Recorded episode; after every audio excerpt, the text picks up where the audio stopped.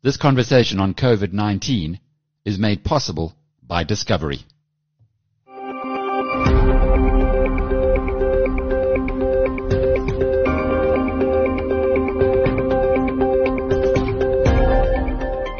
Hello, I'm Alec Hogg, and welcome to episode 31 of Inside COVID-19.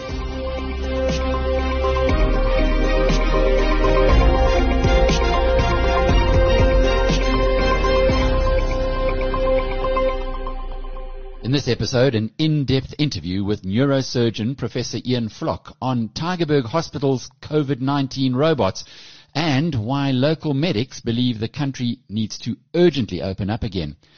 There's a warning by the actuaries at Panda that the unintended consequences of the lockdown will kill 29 times more people than the virus itself.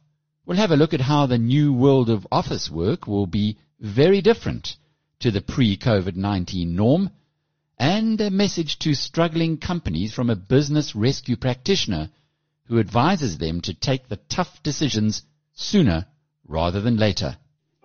Inside COVID-19 from BizNews. In today's COVID-19 headline, South Africa's cases continue to rise, but at a relatively modest rate, with 236 new infections confirmed on Wednesday. That's the third successive daily decline since Sunday's 447, which is the highest daily number thus far. Total cases in South Africa reached 7,808 Wednesday, while a further five deaths took the total to 153. The Western Cape currently accounts for more than half the reported cases and deaths. By Wednesday night, with more than 10,000 tests now being conducted daily, there has been a total of almost 280,000 tests in South Africa.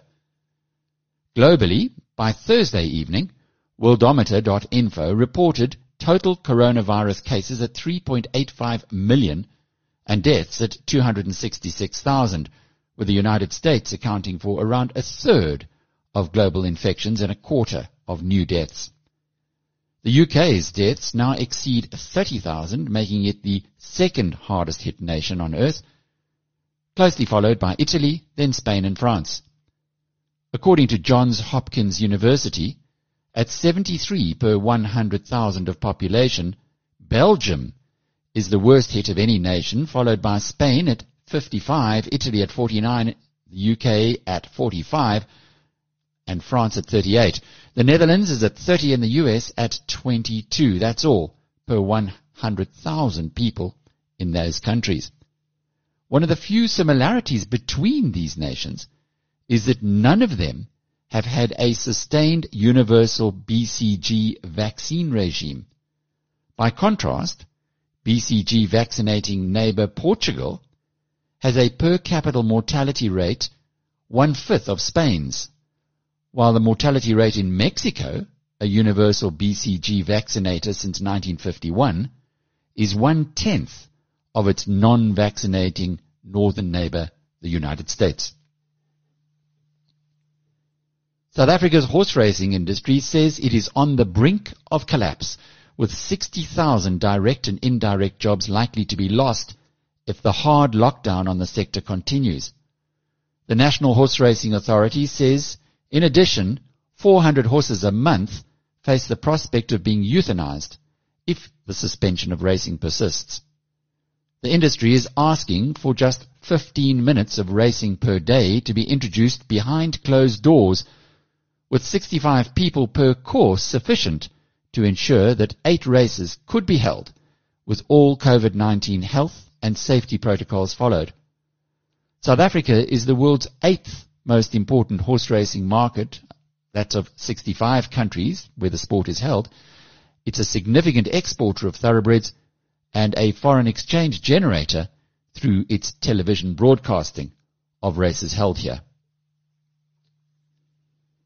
In a study of 17.5 million UK adults, the largest such investigation, the University of Oxford and the London School of Hygiene and Tropical Medicine have concluded that irrespective of their financial situation, Asian and black people have the highest mortality risk from coronavirus. It also confirmed through this study that men are at higher risk as well as older people and those with uncontrolled diabetes and severe asthma. The study, which was done for Britain's National Health Service, linked patients that have been hospitalized through COVID-19 with their primary care records. The world's largest entertainment company, Walt Disney, says the pandemic knocked operating income by $1.4 billion in the March quarter, a decline of 37%. It expects much worse in the three months to end June, saying the coronavirus brought practically every part of the Disney machine to a halt. In another reflection of the new post-coronavirus world, Uber and its smaller rival Lyft have both announced that they expect fewer passengers in future. In anticipation, Uber has already cut about 14% of its workforce. Lyft says it will be laying off 17% of its staff. Lyft reported that its ridership plunged 75% in April. Inside COVID-19 from BizNews. South Africa's COVID-19 lockdown may cause 29 times more deaths in the long run than the virus. That is a stark message from Pandemic Data and Analytics, or PANDA, who have compiled a report that they've handed over to the presidency. The coordinator of PANDA, Nick Hudson, says the government's mantra that the lockdown saves lives and that it is lives versus the economy is a false dichotomy. Poverty due to the lockdown could, in the long run, be a bigger killer than COVID-19. He explained to BizNews who Panda was. Panda is a, a, a, collection of people who were concerned about the same thing and joined forces to see what could be done about it. So we were very worried, individuals, just personally, about the future of our country, and we thought that the country's the country was being placed at great risk. So what the, the guys have in common is a, an interest in addressing that problem, but it's diverse. There's some actuaries, data scientists, there's a doctor, there's a lawyer, you know, so it's a diverse group and um, with different skills, which has helped. You know, doing that analysis have required a little bit of uh, head scratching and how we're going to get a grip on that kind of parameter and where we're going to get this kind of data. And so there's a you know a lot of effort from a lot of people working very hard for the sole purpose of uh, trying to save our country from what we see as a, a very calamitous set of policy choices. You know, what we thought was a fairly inane kind of argument that we can't prioritize the economy over lives, you know, back into a domain that linked the economy back to lives and livelihoods and try to just make it a lives versus lives debate so that we can at least, you know, discuss it more rationally. So tell me exactly what you found in terms of, of the numbers. Well, look, we pushed things around as, as hard as we could because the way we sort of set about doing it was we tried to, you know, our intuition was that that lockdown was doing more harm, same as yours. But the, the thing to do then is to set up an experiment and say, okay, it proves that lockdown is working, you know and let's do the maths on that. And what we, you know, when you set up the actuarial numbers and say, okay, well, here's the economic damage. This is what happens if we assume it's only this much and that there are only this many jobs and that this many of them are permanently lost and those people slide down the income scale. What happens to their mortality? How many life years do they lose in that process? We do the numbers. Can we show that that number is lower than what is spared by, in theory, by the curve being flattened? And we couldn't. We couldn't even get close. I mean, on our best estimate numbers, it's it, they're through the roof, and these very conservative versions of the numbers which we put in our paper spell out that you lose 30 times as many years of life from the economic impact than you save from avoiding the hospital overburdening. So it's an extreme story. Um, our numbers have to be out by a lot and by an implausible amount for the answer to be different. Sure. So I see you say the death toll from South Africa's coronavirus outbreak this year could range between 46,000 and 88,000. Those are not our estimates. We're just taking everybody else's estimates. We don't believe that they're right. And uh, look, I mean, to be fair to any model, you're not going to set up a model that's going to be right in inverted commas. But we just took a range of, you know, other people's estimates and applied the numbers to those because our own version tells a, a story that's not as severe as that, but we didn't want that to be the center of the argument. You know, we weren't trying to model the, the pandemic. So we just took the most extreme publicly available one and uh, a, lo- a lower one, about half that level, and then ran the numbers on those bases just to see what the, the range was. And, you know, even when we use that 88,000 assumption and therefore a much bigger hospital overburdening problem, you know, the, the, which, which then maximizes the benefit of lockdown, we still couldn't get the numbers to come anywhere near balance. So you've written a letter to President Cyril Ramaphosa where you tell him that in the long run, the lockdown will cause more loss of life than the virus itself. Yes, we, we gave him our, our, we thought it was, you know, when you, when you're sitting on that kind of information, uh, we tested it first. We went and pushed it past actuaries. It had nothing to do with the, uh, the writing of the article. We tested it as a, a well-known, acclaimed um, epidemiologist, and we took their their comments on board, checked whether any of the issues they pointed to made any difference to the answer, tightened up our calculations in certain places, um, tightened up the wording in certain places, and then uh, we still had that answer. So we thought, well, you can't sit on this because each week of lockdown is probably taking more years off the life of the population than the virus itself. So what is going to happen to that report? Have you actually physically handed it over to somebody? Yes, it went to the presidency early in the week. I forget which day now. We've received a confirmation that they've got it and that they've pointed it in the direction of the appropriate people. I'd imagine that would be the command council. Um, I don't know. Yeah, and then we'll see what they have to say. Um, but the report's been generally very well received. I think it's telling people what they already knew. You know, it's quite simply that poverty kills people, you know, and that we're setting up a whole lot of poverty here. What would your advice be to the government in light of these figures? My advice would be that we should move to a kind of smarter lockdown, if you like, ending the this very oppressive economic lockdown. I think it would make sense for children to go back to school. I think you can open up the whole economy and start doing some cheaper, sensible things like maybe mandating the wearing of masks in public places, uh, public transport. I think there there could be some intelligent things done around making available the opportunity for old, sickly people to protect themselves.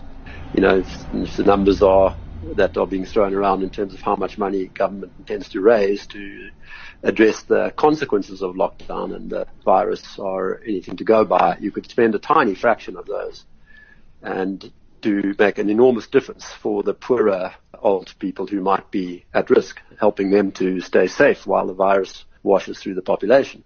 However many months that takes, a couple of months, you know, give it to them as an option. Uh, that kind of idea. We haven't seen, in our opinion, nearly enough creative thinking around what could be done in that regard.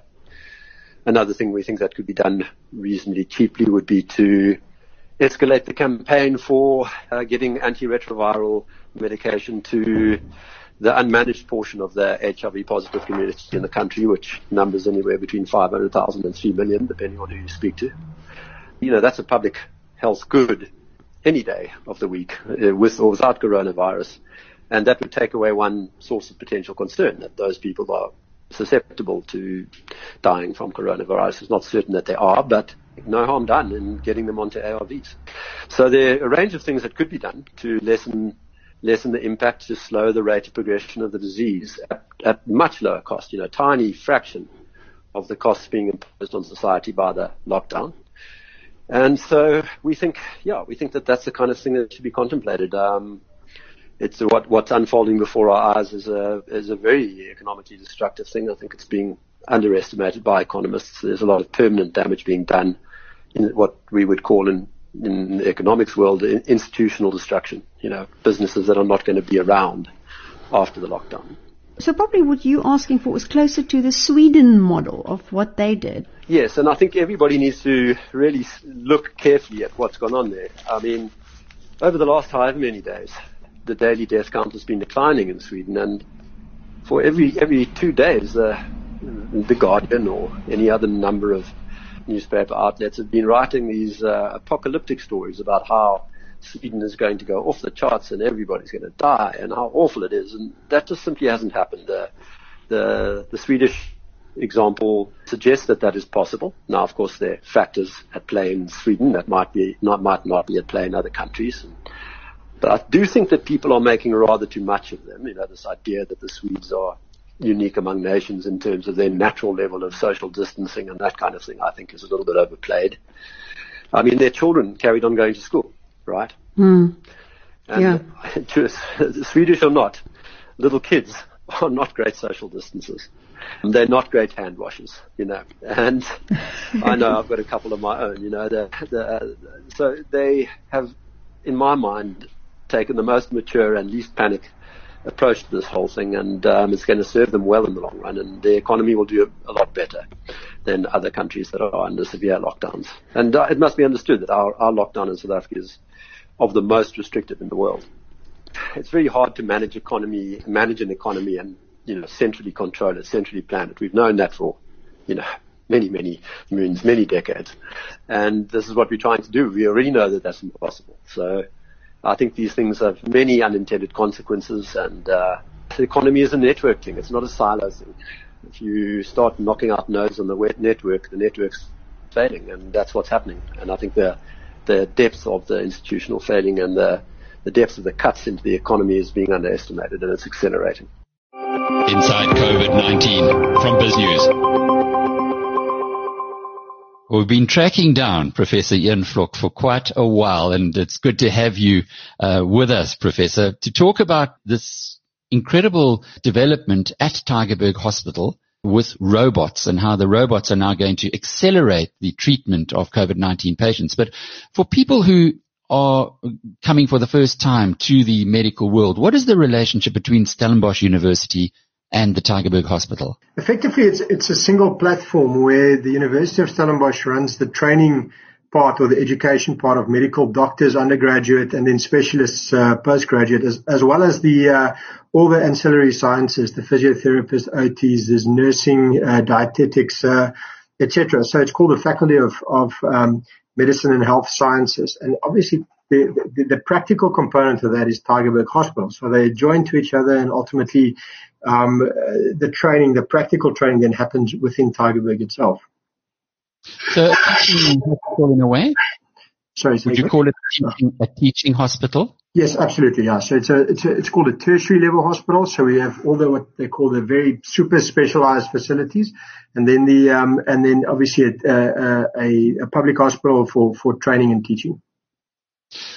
You're a professor at Stellenbosch University, uh, but you're actually a neuroscientist who operates on uh, on spines. Yeah, well, yeah. So anything soft, you know, that conducts uh, electricity. So basically, a neurosurgeon. So we do uh, brain surgery, spinal cord surgery. So um, all of it, most of the neurosurgeons end up uh, building themselves up in a certain part of, of neurosurgery. So my my specific interest is uh, is the spine and, and particularly the cervical spine, so the neck part. But uh, within the collective, there's the, the vascular surgeons, tumor surgeons, skull-base surgeons. So we all kind of uh, have our niche. But but at a at a facility like Tygerberg, where we have so much pathology, we all effectively are jack of all trades. So we do.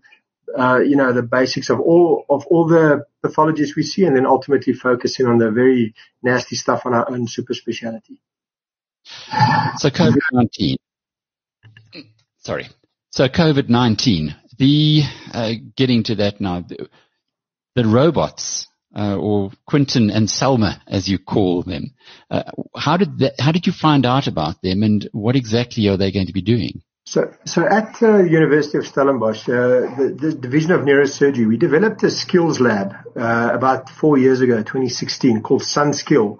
And yeah, you're welcome to have a look at it. Uh, it's sunskill.co.za. And this is a world-class training facility. And inside we've got equipment uh, uh, to to be envious of. It's it's really phenomenal. But what it does, it creates a platform for our registrars and our trainees to practice on surgical skill. You know, everything from suturing to endo, endoscopic training to uh, whatever you actually can dream of. We can actually simulate it in the lab and then ultimately uh, translate those skills, improve them, and translate them into the practical environment, which is a phenomenal way of of, of teaching any surgical skill. Now, and part of this sun skill is that we have this double robot. Now, what it is, it provides us a, an opportunity to tap into the knowledge of our colleagues and, and, and world-class specialists that might be sitting in the US or the UK or wherever.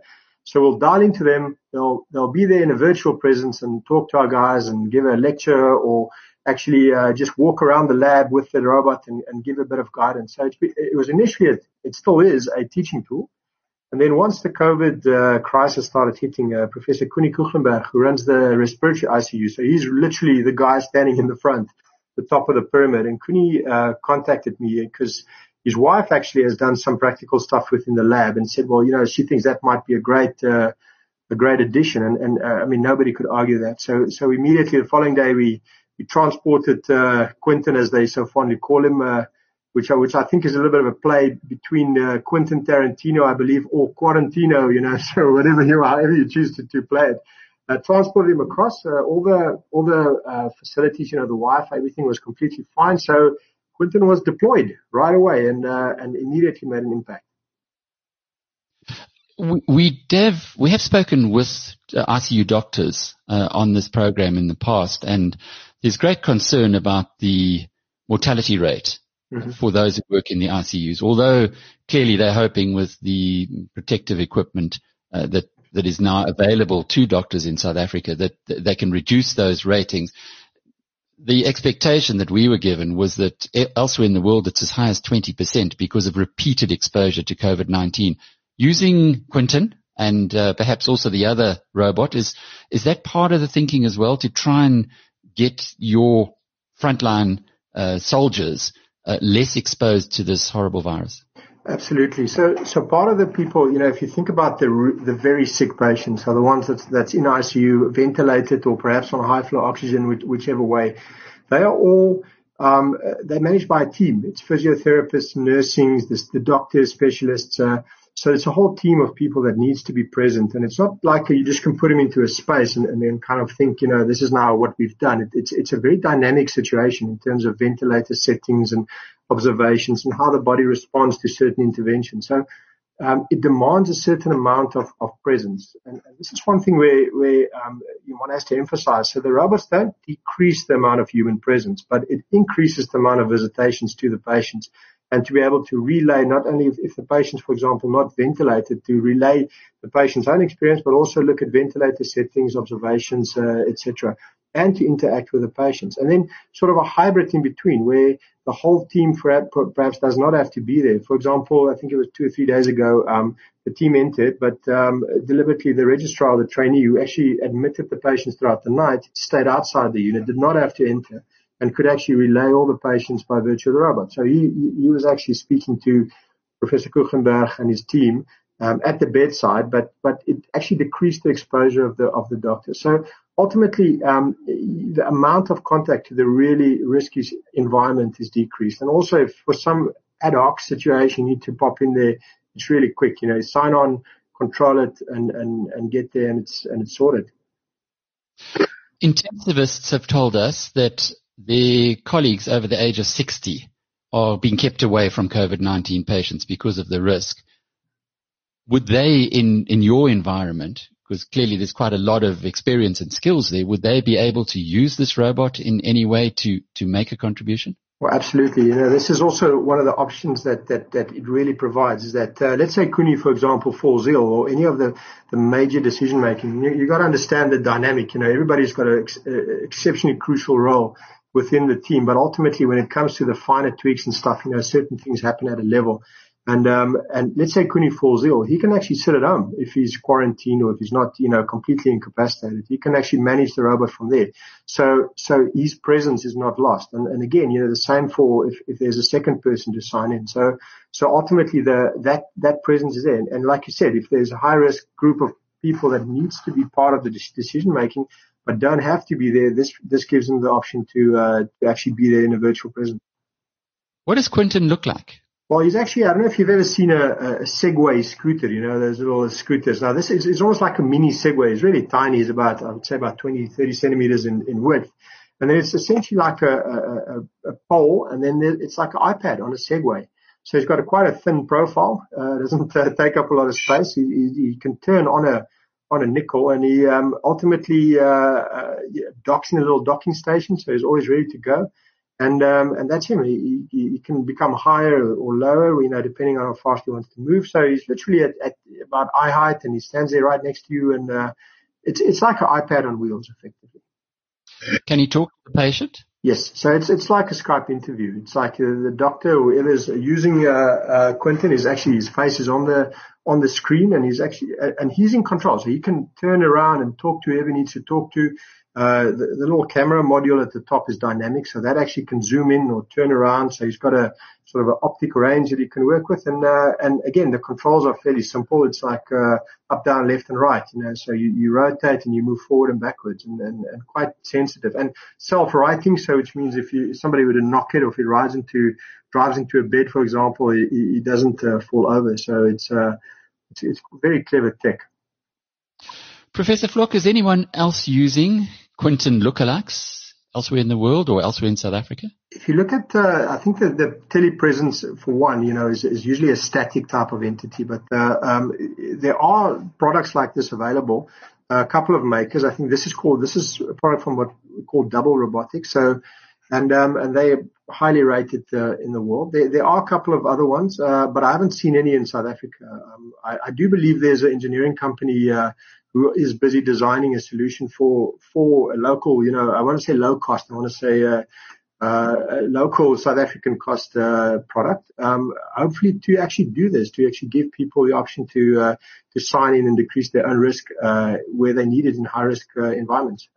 our own, you know, unit, we've got a ventilated unit, and you know, the moment you start dealing with patients that's unknown, you know, the, there's a fear factor amongst everybody, you know. So, and, and again, probably sometimes unfounded, but uh, that's the reality of, of everything that's been going on around us. To be able to substitute yourself, whichever part of that, that uh, group of, of uh, management team you are part of is a, is a wonderful uh, privilege. How are you guys feeling at Tygerberg Hospital about COVID-19 and the tidal wave that we told is coming? Yeah. So ultimately, everything is, um, you know, we adapt. You know, we we figure uh, there's this fear of what's coming, then it then it arrives, and then you start just dealing with it. So yes, we are slowly seeing the numbers increasing. I think the Western Cape. Uh, uh, had, a, had a, good chat to the head of occupational health yesterday, and we, we have a very good testing uh, principles. You know, contact tracing. Uh, so the testing is is done very very uh, thoroughly, at least uh, um, in our environment, I understand, and that that leads to a lot of numbers. You know, so we are picking up the positive patients. It's, this is an unavoidable condition. It's it's it's beyond any any restriction, so it can't be contained. So we have to deal with it. And I think at the moment we've reached that level where, in my you know feedback that I get from the stats guys, is that it's it's kind of like a consistent volume at this point in time. You know, we constantly have patients in ICU. The wards are, or the COVID wards are, are fairly saturated, but there is a dynamic within them. You know, patients are getting better. We are getting better at treating them as well. We've, we have learned a few things and, and, and I think that's a good place to be in where people are getting used to, to, to being, uh, um, careful if you, if you call it that. And ultimately that, um, that then, then, then, then kind of settles the nerves a bit. You know, I think if, if there's a, a, a double wave of what we're currently seeing, I think there's the next set of uncertainty. But for now, you know, the, the wheels are turning and we're managing to, to contain it and at least manage patients. And everybody has now figured out their role. You know, there's, there's special pathways going to COVID theatre and there's special radiology pathways, etc. So that, you know, and the reality is, you know, TB didn't go to bed.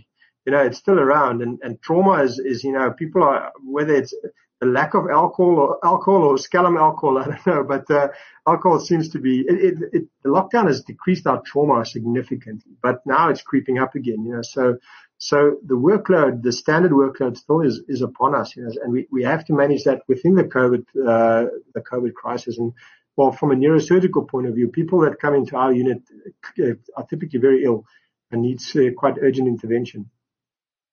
If you could go back six weeks uh, when the lockdown was brought into South Africa. Had that not occurred, had we done the Swedish route, for instance, yeah. how would our medical uh, practitioners have coped? You know, I think the Swedish uh, model, the herd immunity model and everything is, is become quite topical, you know, because people are becoming, you know, uh, most people are saturated, you know, they, they now done with it. People are now actually in a lot of trouble economically. And, uh, and I mean, I, I don't dare express my opinion there too much, but I'll say this our country is not like Sweden where there can be an announcement and everybody will wear masks and everybody will perform social distancing. I think ours is not a, a, a first world country, whether that's entitled, uh, makes you more compliant. I don't know, but in Sweden, it's easy to decrease something and, and, and, and it be followed. Uh, at the same time, you know, if you've got 3,000 fatalities already, if you, it depends how you look at the percentages. If it's per million, you know, yes, okay, they, they're on par with a lot of other countries. If it's per tests, you know, they, they don't doing very, they're not doing very well. But ultimately, you know, they have achieved or they looks like they're going to achieve what we ultimately also aiming for. You're going to ask me what, what, what did we learn or did, what did we benefit out of the, the lockdown? Um, at the, firstly, it's getting systems in place. It's, if, if there was going to be a flood of patients amidst this, the, the singularity that is our usual work, you know, that, that, that is an entity that is just an epidemic bigger than anything else, the trauma and, and, and the extreme pathologies.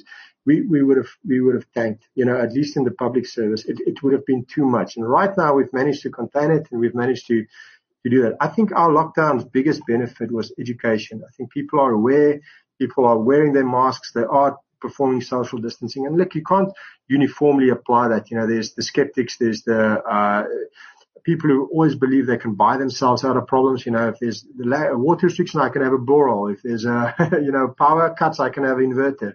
It's, um, you know, there's always a solution. Here, there's no solution. Here, you've got to follow the rules. And I think if, um, you, you, it is, you know, effectively a very nasty flu or, or, uh, influenza, if, um, where people also die from. But in this case, you know, there are very clear high risk patients. So the, the way forward, isolate those people, high risk patients, older people, you know, make very sure that they're not exposed. And for the rest of us, I would, I would be an advocate of, of, of fairly rapidly introducing business as usual, you know, with masks and social distancing and ultimately create that Swedish model, but now it's on our terms. Um, and you know, hindsight, uh, I don't know what we, if, if we didn't do it, I think we've been in disaster. We are getting into disaster as well, not from COVID, but from many, many other things.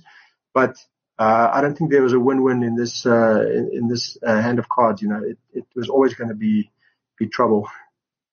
But as a scientist looking back on it, you've you've got you've had the opportunity to prepare. Mm-hmm. Can we get any better prepared no, than we so. are? Or I don't think so. I've, uh, you know, colleagues in private private facilities have all got their their things going on. I think uh, in the public service we are we are as jacked up as we can be. You know, we've got high turnover. We're managing it nicely. And look, I'm only speaking for my facility at least.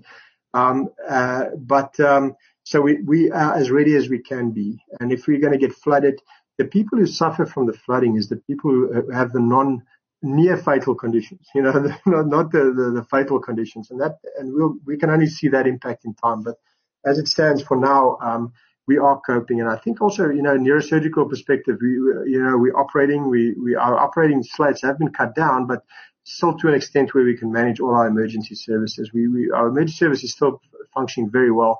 And, um, and now we're also learning, you know, we're looking at the numbers, you know, Western Cape seems to be picking up, looking at a peak at, June, July now, they, they, they would suggest. Um, so we're all kind of taking it day by day, but, uh, the system is still functioning amidst the lockdown.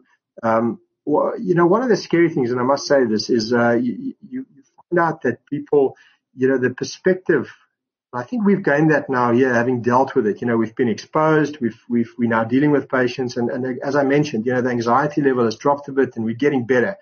But I, I believe that people who are, uh, you know, uh, in, in companies are now just opening up. You know, there's screening forms every morning, but you know, three days in a row, there was a case of somebody coughing and having a headache. You know, so they screen, but there's no action. So, so people are, are, are not jacked up to as to how to implement that. And I think this gradual release from that hopefully will implement, you know, these type of screenings and, and, and get everybody to the level of, of a sort of a less anxious state and just, you know, get on with things. Um, uh, and uh, ultimately, it's it's inevitable, but uh, now it's on our terms, I believe. Have you got enough protection as medical yeah. practitioners? I, I, think so. Yeah. So all our, our you know SOPs are in place. There's face shields, masks. You know, there's the whole N95 mask. But you know, the, the, it's it's all about if you if you have a mask and you have social distancing, your your your chances of getting this is extremely low. And you know, you if, if, if you had a child that's got the flu, you're not going to take him to grandma anyway back in the day. So I said back in the day, which was six weeks ago or seven weeks ago, but, uh, you wouldn't do that anyway. So, you know, common sense still has to apply. And I think people are kind of seeing this as as a Ebola in a way, you know, like you, um, it's, it's like, you know, one touch and it's, it's over. And that's not the case. You know, Uh, you hear about the massive entities being shut down because somebody seven days ago was tested positive. Now, sure, that is an issue and you've got to be vigilant, but after seven days, you know, there's been self-monitoring, there's been, there's been people who, who might have gotten, would have gotten it by now. So, so a certain amount of common sense needs to apply. And, and again, you know, I might be taking a bit of a less, uh, uh, rigid opinion on this thing, but we've reached the point, like I said, you know, we've, we've, we've dealt with it now. The anxiety is a little bit less and we, we actually have to move forward we have to go on. Inside COVID-19 from BizNews. As we slowly return back to work, there's a sense among office workers that the large open offices and chatting around the coffee machine or in the kitchen appear to be over employees will be forced to make considerable changes to enable workers to return back to work safely. And some of these changes will remain when the pandemic ends. Bloomberg's Konrad Putzier looks at some of the measures that companies are considering and whether measures related to age could be discriminating. I think the big thing that everyone's realized is that the office as we know it is over. Like there's not there's not going to be any going back to the big open floor office the way we knew it before and companies right now, while most people are working from home, are already working on all these changes to the office. So they're doing a bunch of different things. One of the more basic things that they're doing is they're moving desks further apart. They're putting up little plexiglass dividers, for example, between desks so that if you sneeze, you don't sneeze on your coworker. Um, they're doing things like they're cleaning offices more, which, you know, maybe some offices already did when people were still there. Um, so those are the basic things. But what we've noticed, what is actually really interesting, is that a lot of employers are deciding they need to do a lot more to really keep their workers safe when they get back to the office. Um, and they're they're doing things that really would have been unthinkable to a lot of people just a couple of weeks ago, even. Um, for example, a lot of companies are now installing thermal cameras in the lobbies of buildings so that if you walk into your office and you have a fever, uh, the camera will notice this, and maybe there's going to be someone at the door who stops you and says, "Hey, don't come in. You have a fever." Um, companies are now installing apps on their employees' smartphones that basically track how good you are at social distancing and who you come into contact with. Um, there are all these sensors and cameras in buildings that keep track of occupancy. You know, if, it, if the room gets too crowded, uh, the employer will know, and they'll know who was in that room and who to blame. Um, so there's all this essentially surveillance technology that's that's being added to the office uh, in the name of safety. The people that we've talked to have very mixed feelings about this. I think everyone recognizes that we have to do pretty dramatic things so that people can go back to the office and still be safe. Um, but at the same time, there are concerns, and, and there's a couple that we keep hearing about. One huge concern is that all this surveillance tech that's being installed may remain in the office permanently, even, even when the pandemic is over. So maybe over the next six months or the next year, that thermal camera is being used to take your temperature and these sensors are being used to make sure you don't come into contact with someone who is infected. But what happens when the pandemic is over? Are these sensors still going to trace your movements? Is that going to violate your privacy? So that's one huge concern. Um, a second concern that we hear about is the potential for discrimination.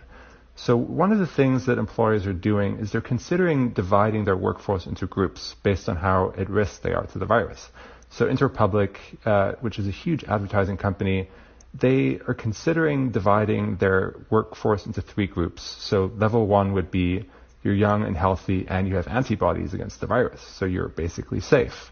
Level two would be you're young and healthy, but you don't have antibodies, but you're probably going to be fine if you get the virus. Level three is maybe you're old, you have pre-existing conditions, or you're a smoker, so you're level three. And they basically want to group the workforce into these levels to then decide who can come back to the office at what time. And there's obviously a logic behind that, right? You want to make sure that only those people who can actually really be safe in the office go back.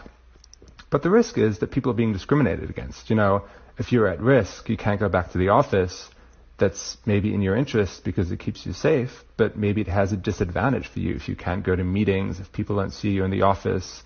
Is that going to be harmful to your career? And I think those are some of the issues that we'll be we'll be grappling with for months to come. Inside COVID-19 from BizNews. The list of big names in business in South Africa that are struggling to keep their doors open is growing.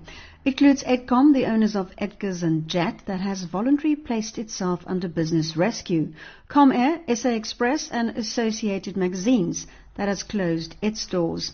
A survey by Statistics South Africa revealed that 42% of the country's businesses are struggling and that they have run out of financial resources to continue operating during the COVID-19 lockdown.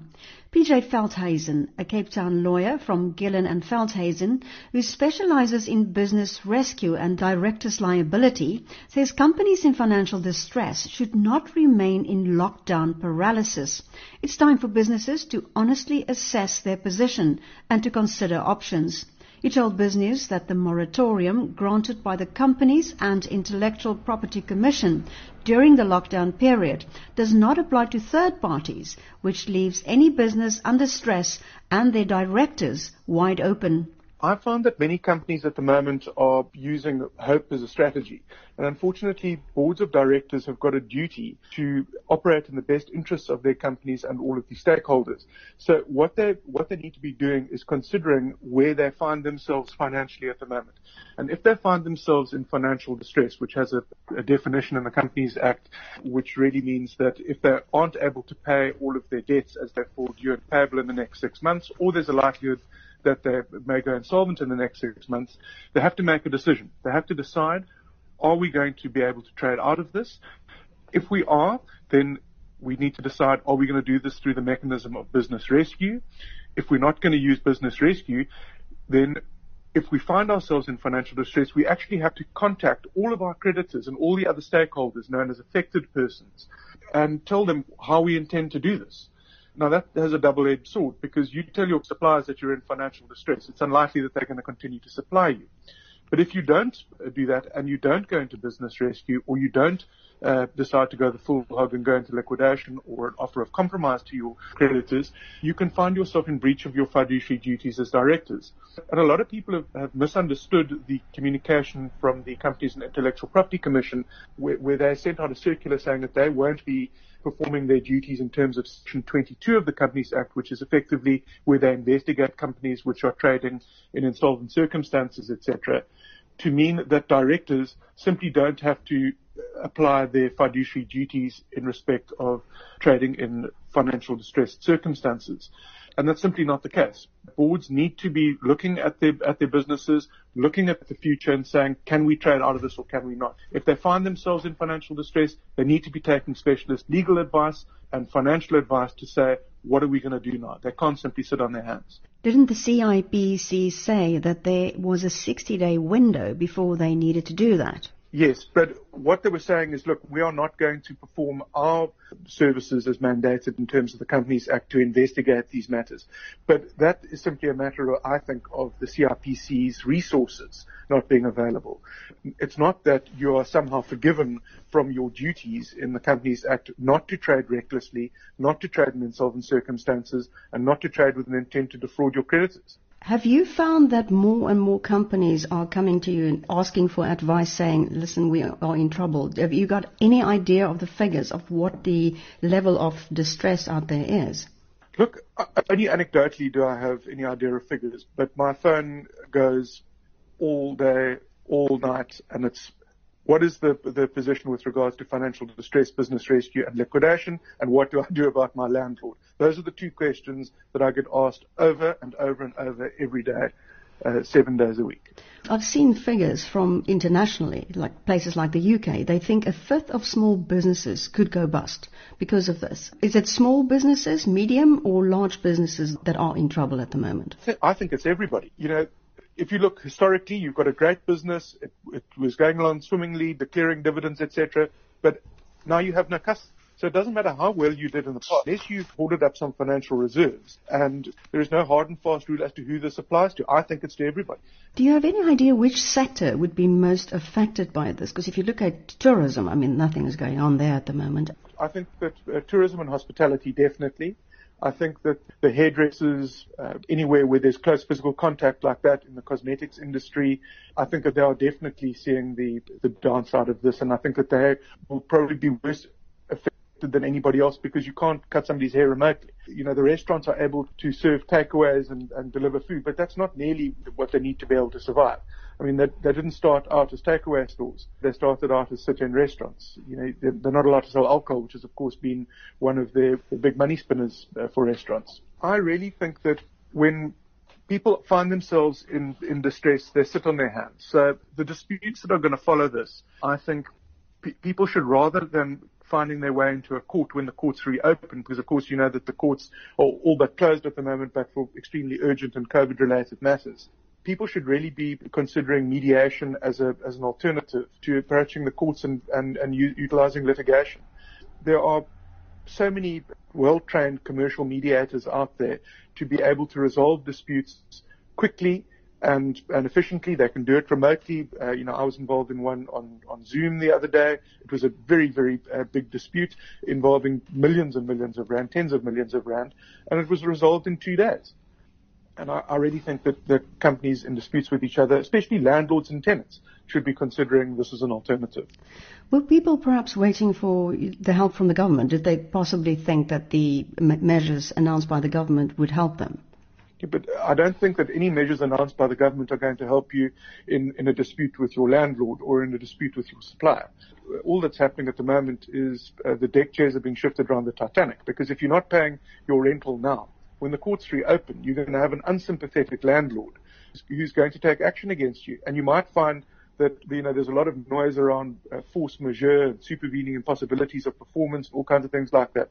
But do you really want to test that in a court some months down the line? You might find that it goes against you either way as a landlord or a tenant. It's much better to come to a, a mediated commercial solution now. So we've prepared sort of template uh, solvency and liquidity Excel tests that you, you can basically punch your numbers in and say, okay, well, what does it look like?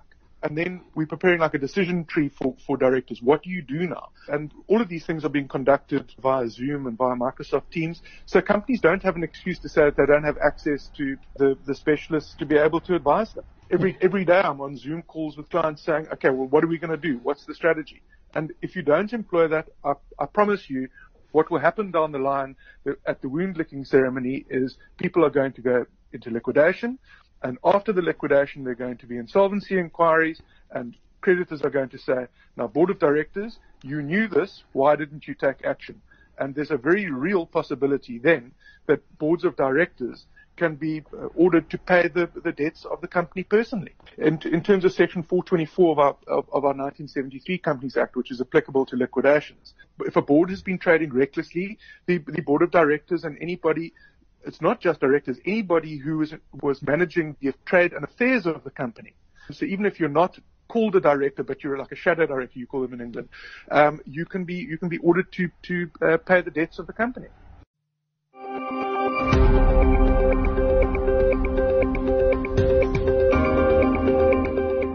This has been episode 31 of Inside COVID 19.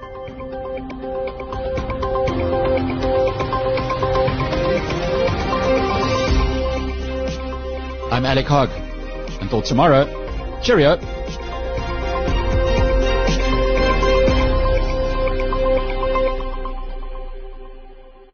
This conversation on COVID-19 was made possible by Discovery.